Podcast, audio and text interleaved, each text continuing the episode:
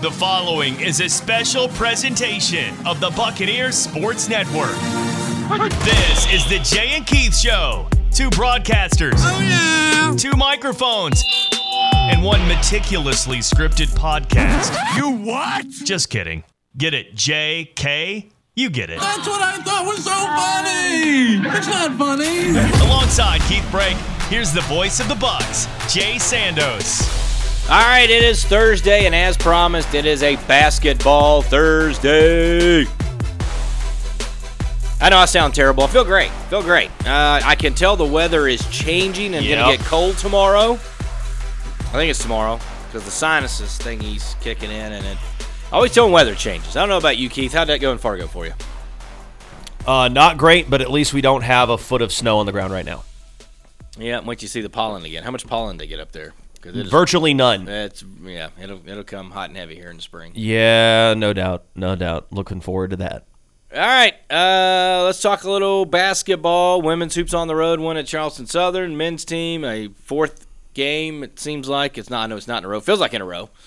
That came down to a last, uh, you know, 30 seconds, minute, last second heave, and uh, another tough one for ETSU as UNC, uh, not UNCG. That's Saturday. Queens came in and dominated the glass. Really, the big difference in that game. They really did, and they did it without their leading rebounder too, which I thought was really just a testament to the way that team had been coached and and the the way that they had bought into the mindset of, you know, we're coming in here, we're going to outwork you. And I think that's you, you see why this team was able to beat Marshall. You see why this team went on the road and beat High Point at their place, uh, which is a pretty tough place to win right now. Um, they they just outwork everybody, and they flat outworked E ETSU on the glass. They got more second chance opportunities and turned those into more points. Um, I the offensive rebounding numbers were pretty remarkable. 17 on 42 opportunities is really really good for Queens, and they turn those into 23 second chance points. And well, there's your ball game. Yeah, ETSU just uh, five or six second chance points. I think they were plus 11 offensive glass and plus 18 on second chance points, and that was that was virtually it. The difference in the first half, basically, Queens had a couple technical fouls in the first half. Yep. ETSU got four points. Uh, Jordan King on technical free throws, and that was really the difference in the first half. A four point lead for ETSU. Bucks got it to eight, nine fairly quick early second half. Then it went really back and forth. There was a lot of uh, ties and lead changes, and then Queens got up nine with you know give or take 90 seconds to go, and a lot of fans headed for the exits, and then a lot either came back in or kind of stayed up there in the concourse and watched as ETSU at 1.6 had an opportunity um, to hit uh, a chance to tie. And they a good they look. they executed the Valpo play. I call it the old Miss play. Oh, Just because Trambarger's an Ole Miss alum and he hates it, and it was against Ole Miss. So, yeah. uh, well, he called it the Valparaiso play, the Bryce Drew play. Yeah, Yes, which is he which is, what it is. To, it exactly what it's called. Well, They, actually, yeah. the staff called it Valpo, but I've already petitioned that from now on it's either Rebel or Ole Miss, just to spite Bruce. But Yeah, and uh, Tipler just couldn't couldn't hit the shot. I mean, he hit a lot of shots last night. It's it's tough to pin that on a guy that goes Oh, he was- what five of ten from three, 19 points. Um, yeah, this team, you know, that Queens took away Jalen Haynes and ETSU was able to adapt for a little bit, and then they went through a stretch where the shots didn't fall, and um, they didn't turn the ball over a ton. It was just Queens beat them on the offensive glass and scored more points than they did on second chance opportunities and just kept getting second chance opportunities. And ETSU couldn't find enough of those on the other end to get where they want to be. But there also really weren't a lot of second chance opportunities to be had because the Bucks shot 50% from the floor, Jay, and lost. And um, I don't know if this came through on the radio or TV broadcast, but after he completed the handshake line, Jalen Haynes kind of took a big swing at the padding at the scorers table and just, just you know threw like he was he was mad and understandably so because you look at this run app state you lose by four Jacksonville State, you lose by two at home. Morehead State, you lose by four in the last seconds. Queens, you lose by three at home. These are games that are just slipping away, little things over the course of a game, things that you don't really think much about in the moment are breaking against ETSU and they're all breaking against ETSU. And if that happens once, if it happens twice, you're thinking, okay, sure, that's fine. But when it happens four times in six games, it anybody's going to start to to have that get to them a little bit. And, and I think you can see that this team is starting to be impacted by a string of tight losses, tight games, close calls that they're coming out on the wrong end of all of them. And at some point, somebody has got to draw a line in the sand and say, we're not going to do this anymore. We're going to come out. We're going to outwork this team. We're going to punch this team right in the mouth. Um, obviously, figuratively, do not. They should not punch anybody in the mouth. Uh, Queens at one point looked like they had a couple guys that were ready to fight. I mean, they, they picked up a couple technical fouls over the course of the first half, but um, they were intense. They brought that intensity. They brought that work ethic. ETSU says we need to, or has to say, we need to beat the most intense teams that come into this building because it does not get any easier with a pretty decent UNC Asheville squad coming in here on Saturday. Yeah, and we're going to turn the page to them in just a second. I, I do want to say I thought, again, Justice Smith is starting to look a little more comfortable offensively. Absolutely. Does some good things defensively. Again, led the team in steals, like third time in four games. The one thing, though, if a ball's on the ground, Justice is not a diver, and that's the be my only knock on his game. That that you know he'll bend down to pick up the ball. We've seen it a couple times now. Guys will, will come diving in and knock the ball away or grab the ball. And he had a couple tough breaks again. He had a three second time. He had a three go in. Uh, the first one was actually Tipler, but this was the second time it happened to ETSU. But he had a three go in when there was a foul underneath the hoop Yep. that wiped off a three, and then he had a toe ever so slightly on the line, as it looked like on the replay, uh, when he had a steal with 103, and he had a couple tough tough breaks Yep. that kind of didn't go his way because he made an unbelievable shot that didn't count, and then he uh, certainly read the play, got a steal, and just a toe again. It was barely a toe, but uh, it did appear it was the right call, but a toe out of bounds and. Um, a couple tough breaks for him. Brock Jancek went through layup lines. so I was a little excited. Not not quite ready. And again, I just and I think Jeremy Gregory's doing all he can do. And the mm-hmm. ten minutes he gave at Morehead State, the ten minutes he gave at Queens as a freshman, kind of learning. He's a little undersized. I mean, I think he is giving about everything he can. And I think just having Brock and having him go up against all those guys in practice at Tennessee makes him a tough kid that I think would have been great to have him in this contest. And I mm-hmm. think there will be, I think, a sigh of relief whenever he could get back on the floor. I still contend, and I know people are tired of hearing this, but when they get everybody back, I still think they got a shot to be a very good basketball team, especially in the league. I don't think the league particularly as great and deep as it has been in previous years. I'd agree. I'm not sure they'll have a team run away and hide like Wofford or ETSU in previous years. I think there could be a four loss champion in the league, but more importantly, I think there's going to be a jumble mix between three through seven or 8 and you really got to try to stay out of that Friday game uh, in Asheville to play in that 7 10 8 9 game. So I still hold out hope. There's a lot, and it would start with a with a quality opponent. Now transition to to UNCA and and a guy that really dominated ETSU last year in Drew Pember. Um, 27 points in that game against ETSU a year ago. He's throwing a 40 burger uh, up this season. He had a 41 point outburst last year. He is the Big South preseason player of the year, so certainly um, he's living up to the hype. I mean, if you take a look at just his numbers, he's shooting 42% from three, you know, averaging taking about four a game. He's making, you know, basically two or two for five a game. If you want to stretch out a little further, from the floor, he's shooting 51%. He's 86% free throw shooter. He's attempted 89 free throws on the year. An impressive number. And he's rebounded nine and a half boards a game. I mean, it, you, uh, there's really nothing right now not to like when you're averaging 20 and 9.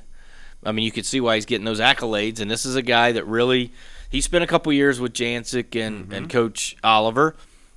And I don't know what the beef was between Pember and Oliver, but Pember clearly every time he had a shot had something to say to Coach Oliver, and so my guess is he's going to be really juiced up to come into Freedom Hall and prove another point. He put 28 on Western Carolina on the 26th as well. I just um, really good high scoring player that's hitting shots at a high percentage. He's rebounding the ball really well. He's just finding all sorts of different ways to contribute.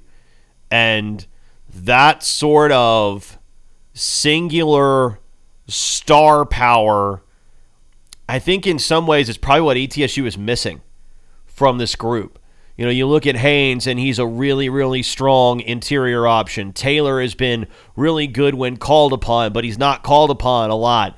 Uh, Jordan King, I think, has the ability to be that guy, but we saw it last night. There were two or three threes that King more or less hit, and the rim said, Eat my shorts.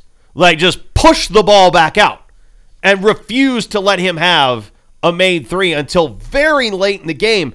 Um, I, I think that sort of in, in, soccer, the term is the talisman player, right? The number ten, right? Your your Lionel Messi, your your Kylian Mbappe. Those players are. That's what ETSU is missing right now, and I don't know if somebody on the roster can step up and be that guy. I, I think it's possible. Um, but you need somebody to carry you through injuries. You need somebody to carry you through games where shots aren't falling. And uh, the Bucks got to find that player uh, because the the Bulldogs clearly have, and they are going to be a contender in the Big South because they have Pember who can just take them through anything and everything. And uh, you know, like I said, the against you look at the UCF game.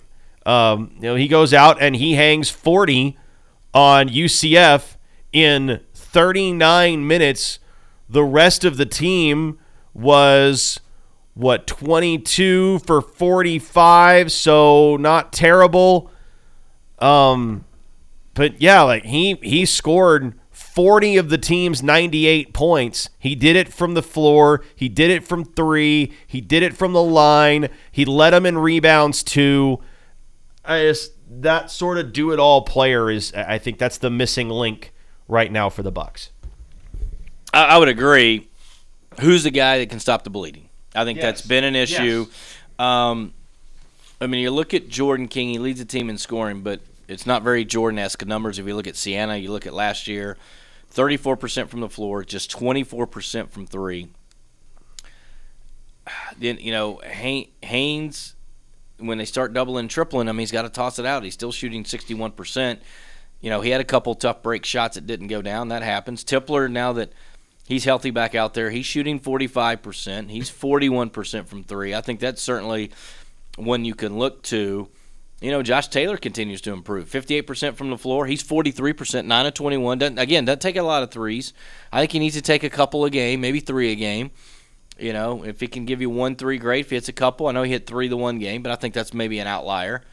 Seymour, from there. Now Jancek was shooting 73%. So again, I think if you can get a couple of those guys, and then honestly, look at Justice Smith's numbers start to creep up. 61% shooting for a, a, wing player, 35 of 57. Now he does go to the rim a lot, and he's 4 of 10 from three. And I think the mid-range game has been very good for Smith and for King when they've been able to utilize that. But my thing is, is I don't and and let's face it, King is facing everybody's best defender this year, and he did not get that last year. You, they either mm-hmm. put that on Ladarius Brewer or David Sloan. And you could even argue maybe King sometimes saw the, the third best defender, and so he got a lot more clean looks. And so I don't know if it's pressure he's put on himself. I don't know if it's the NBA talk. I don't know if it's coaching staff. I, I don't know, but there seems to be a heavy weight on Jordan King, and it seems like he just won't let it fly. You know what I mean? Just. Mm just play caution to the wind. He seems tight on a lot of things. He seems a little down on himself, uh, you know, a couple times. His shot selection has gotten better as the years gone, but he still takes about three a game that are a little bit head scratching. Because I mean, you can shoot from the E or the U of ETSU with one second to go on the shot clock. There is no sense with 24 seconds on the shot clock. Agreed. Taking that shot. So I think there's some things there. I will say I, I did there's about 25 minutes of that game and about every game where you see everyone's kind of on the same page. The extra passes are being made. I thought the basketball IQ yesterday, where Jordan King had a clean look in the corner for three, waited a half second, and I was curious what he was doing, and he did it to draw an extra defender, and he was open to Yep. throw it to a more open DeAnthony Tipler, who had a cleaner look and knocked down his third consecutive three at that time. And plays like that are when you know, you know, things are going well. You know, when the Bartow era was going well, there was a lot of Mike Smith and Pegram and Michael Williams extra pass to another guy that trusted to hit the shot. You know, a lot of Forbes teams, especially with Cromer and his crew, and then you fast forward a, a year to the 30 and 14 with with uh, Trey Boyd and Tisdale and those guys.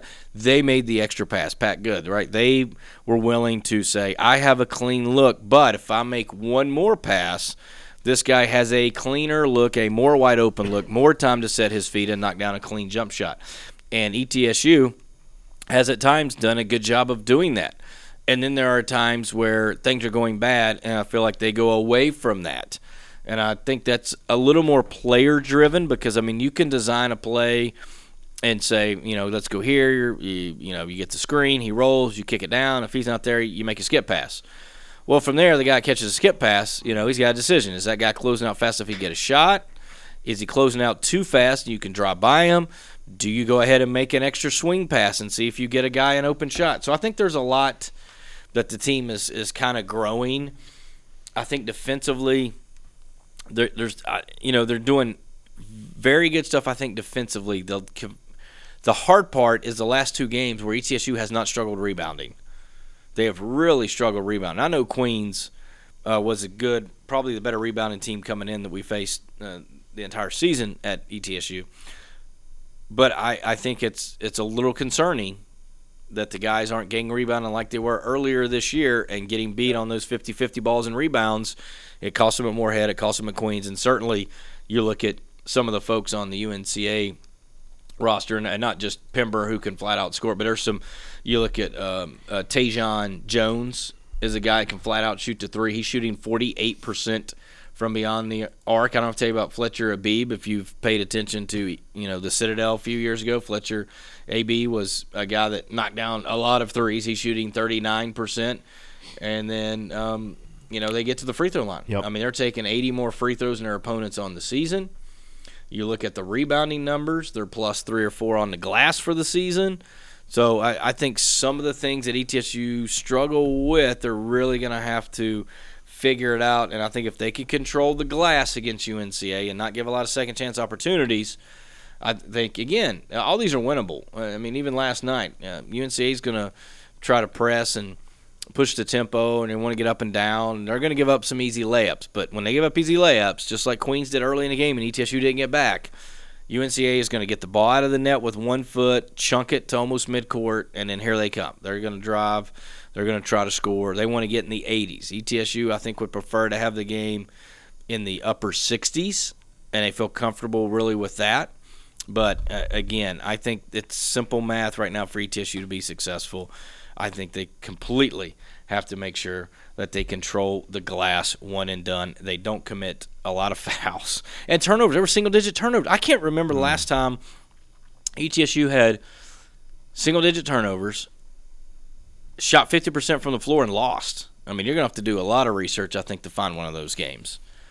But again, it came down to uh, you could easily talk that away by going, well, I raise you plus 11 on the offensive glass, and I raise you, you know, plus 18 on second chance points. And it's very easy to see how a team that shot 33, 34% beat a team that shot 50%. And free throws. That's something ETSU's been very good at going to the free throw line more than their opponents. They did not last night, matter of fact. And I know ETSU had to foul, and so there was an inflated 8 or 10 free throws at the end of the game. But still, um, they made more free throws than ETSU attempted, which is terrible. Last time ETSU shot better than 50% from the floor with single digit turnovers and lost was UNC Greensboro, January 26th. Wow, last year. Yeah. Man, that was that was, that was quicker than I thought. That's yeah. good research, Keith. Well, I you know fa- fa- fastest nerds in the West. Yeah, right? there you go. Something like that. All right, so that's a look at the old men's basketball.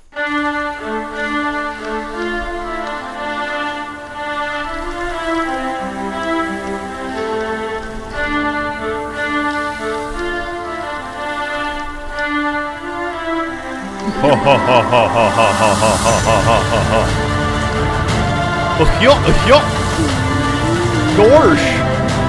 I, I mean, I played this one on purpose since the Buccaneers played the Buccaneers. I don't know if you caught that. Yeah, the Buck Bowl. Yeah. So ETSU women's team, they were on the road at Charleston Southern, a 20-point win. It started off with um, a lot of Courtney Moore. She had 11 Yep. early points. She finished with 11, and then second half it was the Giselle Thomas show. She finished with 18. And again, we talk about rebounding. That's one of my favorite things to talk about when I watch the women's team. Journey McDaniels, 10 rebounds. Jayla Rufus Milner, 10 rebounds.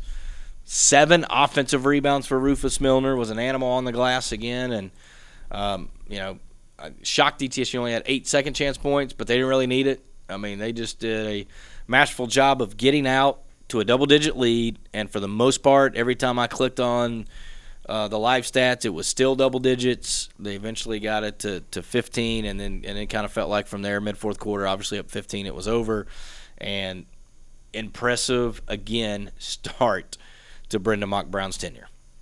I just want to. The last time ETSU won nine non-conference games, which they did last night, they won their ninth. Um, the SoCon played a single round robin schedule, and um, it was February seventeenth of 1990 against Eastern Kentucky. They won their last, the last time they won their ninth non-conference game in a season. I was 27 days old we are talking about a an, an historic start to non-conference play to the season for this group.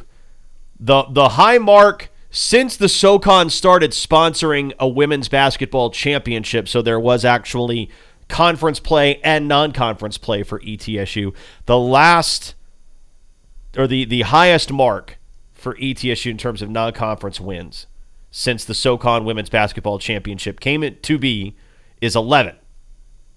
They have four non-conference games left. A very winnable game against UNC Asheville this weekend. A very winnable game at home against Longwood next weekend. A very winnable game in Cherokee, North Carolina against Mount St. Mary's, which is the nightcap at the the Cherokee Invitational. And then Converse, which they should win that one. So if you just win three of your last four non conference games, that is the best non conference win total in the history of the program. That may put her already with that win total in like top 20 single seasons all time, anyways. Yeah, just about. Uh, It would be a really impressive way to start the year. Um, I think there are some very winnable games. I, I don't think anybody in the SoCon is completely out of this team's reach. Um, I, I do think you know Mercer here, Wofford here will be tough games, but ETSU will have a chance to win those games. Uh, I think Furman is a team they have a really good chance to beat both places. I think Western Carolina, you, you feel pretty confident about being able to score a couple wins there. UNC Greensboro is a team that's down. Um, there are some opportunities for this group to maybe add nine wins in conference play to that that total. Um, and then you're talking about if they get 11, if they get 12, you're talking about a 20 win season for women's basketball. It's been a long time since we've been able to talk about that. Uh, this group just continued to do everything that they've done well last night against the Buccaneers. Uh, they rebounded the ball at an extremely high level. Uh, they were, what, uh, plus 16 on the glass, 15 offensive boards. Seven of those you mentioned were Rufus Milner. Uh, she's been so good on the offensive glass, creating so many second chance opportunities. Uh, the Bucks only had eight second chance points, actually, but they shot at a really high percentage. They they shot 45% from the floor. They shot 40% from three within that. So six of 15. Courtney Moore came to life in the first quarter instead of the fourth quarter this time and helped get the Bucks off to a fast start. Uh, Giselle Thomas was really strong once again. Um, this team's got its strengths, right? Everybody has a strength. Everybody has something that they lean on. But you look at at a team that has an identity and everybody is bought into their role in um, executing that identity night in and night out. And I don't think we've seen the last of this kind of result like what we got at um, at CSU Fieldhouse, which I believe is called colloquially the Buck Dome. It's a terrible place if you've never been there. I will say I, this. I've never been there. I, I do want. I do find it funny that Charleston Southern is in North Charleston. not on the water. No, no, it's not. It's you know it's funny. It's actually West Charleston. It's not even in. Uh, well, it's Northwest Charleston. Uh, yes, yes. and uh, of course, the Southern refers to the Southern Baptist Right. uh, old ties. So there's one uh, NCAA men's banner hanging up in that Buck Dome. Is that uh, is that the fighting Tommy Conrad's? It is. It's, Yeah. uh, every time he's gotten down there with me, he goes up there and stands up there, and I take a picture with him pointing to the banner. Yep. He is the only member, only person to ever take them to an NCAA tournament. And boy, don't ask him because he will. We've said it for him, so you don't have to say it again, but he's got it there. it is a very tough place to play. It's one of those 600, 700 seat type deals, four rows. It's football team is usually um very vocal, right on top of you. I didn't pay attention if they were because school, I believe, is out down there, so I don't Yes. know that uh, there were too many warm bodies to make it a hostile environment. But sometimes I will say they can make it um, a little tough on folks and and get people thinking about the wrong thing. But it will be interesting to see uh, how ETSU. Oh, I, I was I was thinking of because there was a game, and I think it was actually Belmont. It wasn't Charleston Southern, but when you mentioned like the student section is right on top of you, I, I felt like there was a game where J.C. Ward got the ball in the corner, and you could hear the student section chanting, "Who is this guy?" And then he drilled a three right in front of him. And I was, I was like, "Yeah, that, that I believe that was Belmont." But uh, it's it sounds like something that would have happened at Charleston Southern. one thousand percent. That's a great uh, call because there, there was one time in layup lines, and uh, a couple of football guys were chomping, and Gelon Gwynn went over there, and I looked at the assistant coach. I said, "Hey man, you may want to go get Gelon." and it, uh, it was funny because um, uh, I'm trying to think who it was. Was it? I guess it was Penny uh, Collins, and he went. He went. Yeah, I went over. I was like, "What are you doing?" He's like, "Man, they were just really talking." He's like. Well, that's their job. Like you used to play at Cincinnati. Like you've never heard anybody talk trash to you. He's like, yeah, I've just you know, just just I could really hear him though because nobody's there. Like ah, it's all right, but it's an interesting place to play. Um, ETSU picks up that win, and then they come and and the weird uh, anomaly of playing UNCA, but at the other side. So they will travel up the mountain to go to Asheville, which is a four and four team. Now they've played three Southern Conference teams this year. They lost to Chattanooga, lost at Furman by one, but they did beat Western Carolina. Um, but just to score compare, I mean Chattanooga's off to a very good start. New coaching staff, they're uh, kind of figuring out themselves.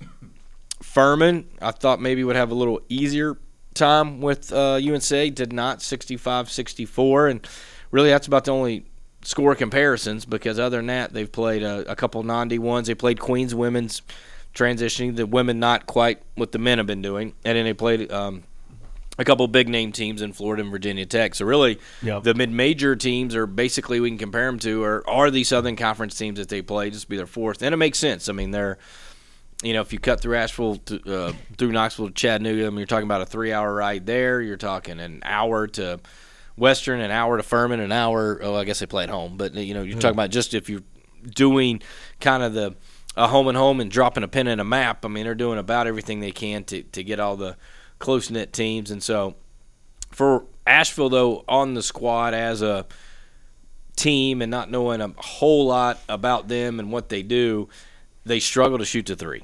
24% from the floor, just 39% um, from the field in general. They're giving up more free throws than they take. They're being out rebounded. Uh, I'll take that back. They're actually uh, out rebounding their opponents by five, so very good on the glass. Turnovers wise, 144 to 120, so giving up 24 more turnovers a game, probably two two turnovers a game if you want to average that out. Now, they do got a um, uh, couple folks um, that can attempt many threes. The problem is they just, I mean, 41 attempts for Dakota McCoffin. She's 11 of 41. 25 attempts for Faith Adams. She's 6 of 25. Jordan Ivy is 6 of 22, so you can look at her. Now, she's got 12 steals. So is McCoffin. She's got 12 steals. So they do some nice things defensively, but honestly, this is uh, a team like ETSU that struggles to score the basketball. Now, ETSU has gotten better. I mean, the fact, um, you know, they got in the 60s. I think ETSU, I think they'll hold UNCA to 45 or 50, and if ETSU can get to 58 to 64, I see this as ETSU a win. Agreed. Uh, if, if ETSU cracks 60, ETSU won this game.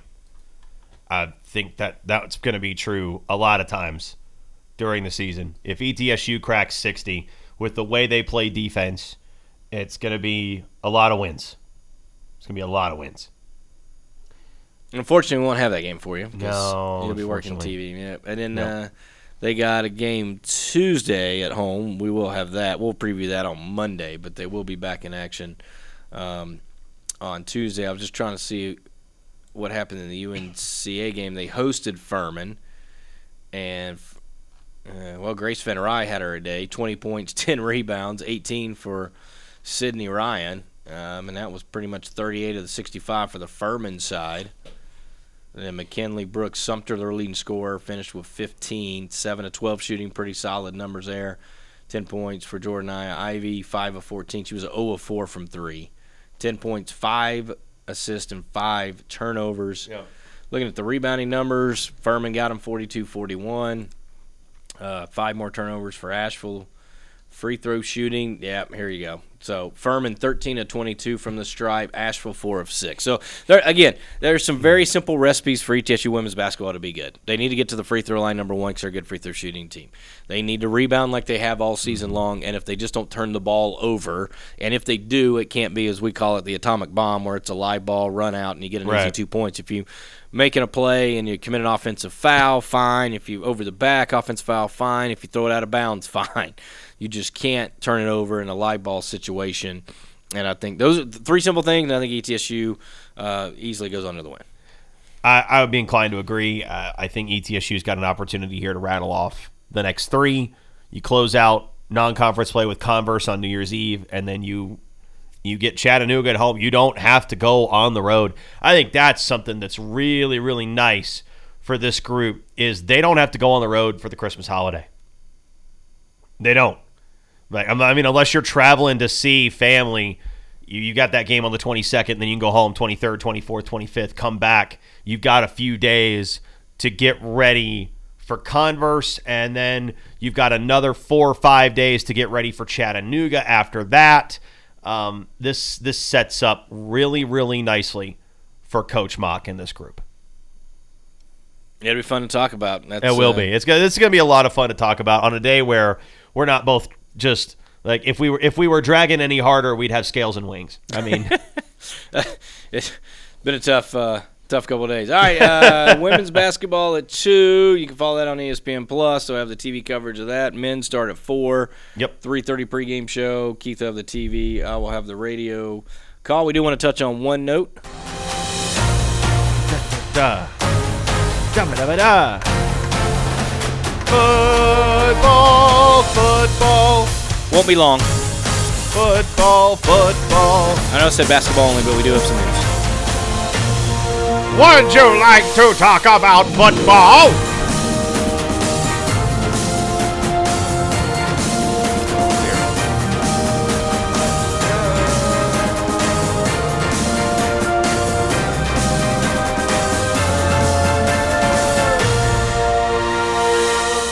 So it's been a tough year for ETSU prior um, or previous coaches, as last year was Jack Carlisle, the head coach.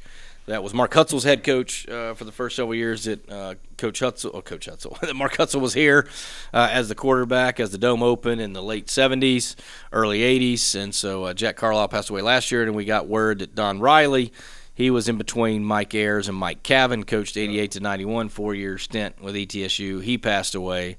Uh, and so I, I do want to share that with the Buck fans. And so Yes. ETSU uh, has lost a couple former coaches, and um, it actually took a like Coach Carlisle had a lot of conversation. His wife with a lot of former players, and, and we're very there. It took a day or two to um, just confirm. I know it was kind of out there before, and people are going, "Why are you waiting to now?" But we we had not heard from kind of our historian Billy Taylor on staff. We reached out to Dr. Jerry Robertson, and excuse me, between Billy and Jerry, they were able to work some back channels and, and did confirm that Monday uh, Don Riley passed away. So I do want to pass that along to Buck fans.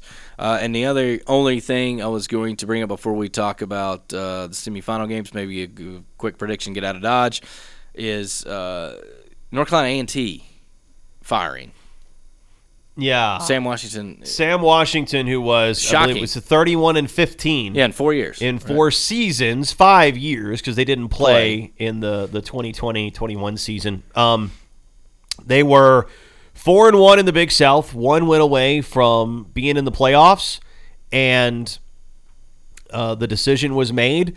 And this decision, according to Stephen J. Gaither at HBCU Game Day, this decision came from the president of the university. This was not a decision made by the athletic director. This was not a decision made within the athletic department. This came from the highest authority available uh, for NCAA, and that's a little bit surprising. Um, it doesn't. I, I thought I, I thought they were getting better. They were showing progress. They were about. They're about to join the CAA. Certainly feel like that's not the time you want to be making a coaching change and potentially risk, you know, scattering your players to the winds a little bit in the transfer portal um, when you're about to take a significant step up in conference competition.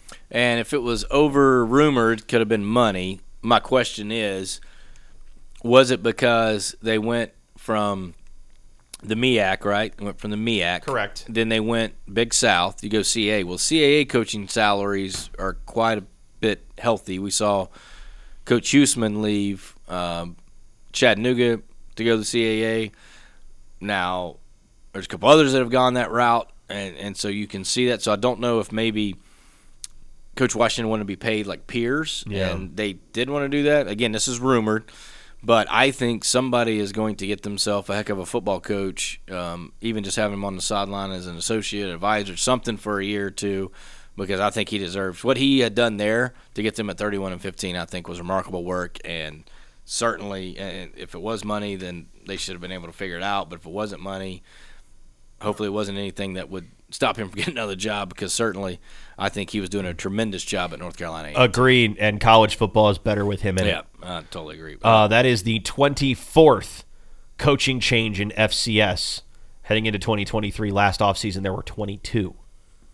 well, and they did uh, fill a, sl- a slot in the SoCon this week as Maurice Drayton was named the Citadel head coach. I don't think we touched on that. And That's a really good hire. I like hire. that. Great Yeah. hire. Um, Citadel loves to hire Citadel.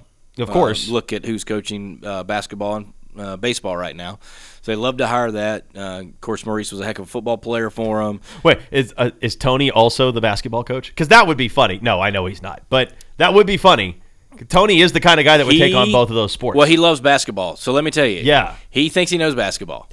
if nothing else, uh, he goes to every basketball game. He loves basketball, buddy. He loves not just college basketball, but NBA. He's a huge basketball junkie. So it wouldn't shock me if he doesn't walk down to the coach's offices and give his two cents. I guarantee he's putting some input in there. But uh, Maurice Drayton, uh, I think, great hire. Um, and it's his third stint actually with uh, the Citadel. A couple different stints. Was an associate head coach and defense coordinator with them. Uh, he started his coaching career there. Went back a few years later. Now he's back for the third time as the head coach plus a player. Certainly means something to him. It means something to uh, the Citadel Bulldogs. So that being said, uh, congratulations, Coach Drayton. That's all the coaching news we got. Now we got two games coming up, two semifinals, a Friday night and a Saturday. Yes, Friday night is Incarnate Word in North Dakota State. This is going to be a weird game because Lindsey Scott has been making some unbelievable plays throughout the postseason. Um, he is not your Jeremiah Briscoe with Sam Houston of a few years ago, where he threw for all those yards and touchdowns, and everyone was like, "Oh, what a great quarterback! He throws for so many yards and touchdowns. I'll bet his receivers don't do a lick of that work." And uh, NDSU press manned them to death. And he couldn't get the ball out. There were a ton of incompletions. You know, guys were coming in front of the receivers and just snagging the ball away. I think he threw four picks, three picks, four picks in that game, and uh, they won. The NDSU won like sixty-three to seventeen. So um, they've seen teams like this before, but also they haven't necessarily seen teams like this before. I also wonder what the crowd's going to look like because North Dakota is currently on the tail end of a really nasty blizzard that has been rolling through the whole Midwest, and this storm um, has gone all the way down to Louisiana. and uh, people have perished in this storm uh, down down in Louisiana. Um, uh, there are seventy thousand homes in Wisconsin and Minnesota without power right now. Georgia and Florida are facing possible tornadoes as a result of this same storm. So uh, this is a pretty nasty front that's come through. It's dumped about a foot of snow on Fargo over the last two two and a half days, and even more on the outlying areas. It's going to make it really difficult for people to get in. This game could be played in front of three or four thousand people, which sounds bizarre for the Fargo Dome because you always think it's full, but it's literally not safe for a lot of the people that come from Bismarck or Minot, Williston, Dickinson, the western part of the state, even people that come from north of Grand Forks, Pembina, and places like that. It's not safe for them to come to Fargo right now. And it might not be by game time. So it's going to be a weird game. I still think North Dakota State's the better team. I think North Dakota State will handle its business, but I am prepared for uh, unexpected nonsense and chicanery that will grab the attention of the Sickos Committee. And then on the other side, Montana State and South Dakota State. Um, you know, I- I'm looking at Massey, and this says the Jackrabbits are favored to win, expected to win, about a 60 40 shot to win. You're not game. buying it, Keith. Don't lie. Listen, the next time South Dakota State wins a big playoff game will be the first time. They had a shot at a national title, and that wasn't entirely their fault. Gronowski got hurt, tore his ACL uh, in the title game, and Sam Houston won the title. Now, whether ultimately it would have mattered is up for debate. I think it probably would have because he's really, really good. But South Dakota State has a history of this. They have a history of getting into these big games and then not delivering. Last year, they lost by two scores to Montana State in Bozeman. Think back to a few years ago when they turned the ball over literally 10 times against James Madison. You're facing a team that's motivated, a team that maybe for the first time all year is healthy in Montana State. Like they have their full complement of backs, they have most or all of their offensive line healthy. Um, this group is motivated, steamrolled William and Mary. They are not the least bit averse to cold and snow because they don't even have an indoor practice facility. So they're used to this. And on top of that, it's been a long, long time of Brent Vigen getting the better of the Jackrabbits. I think Montana State goes in there and wins this football game. I'm not saying they're going to blow them out. I'm not saying it's a 14, 17, 20 point win. Montana State wins this football game Saturday afternoon. And we get Bison and Bobcats again in Frisco, and we'll see just how different that outcome is. But I think it might be pretty different. Ooh. And Is that a tease? Mo- I like it. Montana State's dude, dude, they're just they're just playing at a really high level right now. All right. And I think it's clear that they were the better team of the two unbeatens in the Big Sky. Certainly that they're the only team left at this point. But they have they have had a challenging path at times. They had to play Weber State in second round. I had Weber State seeded, and then they played William and Mary in the quarterfinals, a team that I didn't have seeded. And really, if those games had been reversed, I think they probably still would have gone the same way, but also it would have made a lot more sense. Please stop giving the CAA the benefit of the doubt. Anyway, uh, uh, that's a soapbox for another day. All right, we will give you on Monday a recap of basketball over the weekend. We'll talk FCS playoffs. We'll preview because I got to catch a plane Tuesday. Head down to Baton Rouge, and we'll talk a little pre. It could be a little bit of a long show on Monday, but that's fine. We'll be Yeah. feeling better by then. I'll be feeling better by then. I will too. And I hope all of you are. Stay safe and healthy out there. Yes, don't drink eggnog. It's terrible. Definitely don't do that. And Keith. Network. Oh, you gotta be kidding me!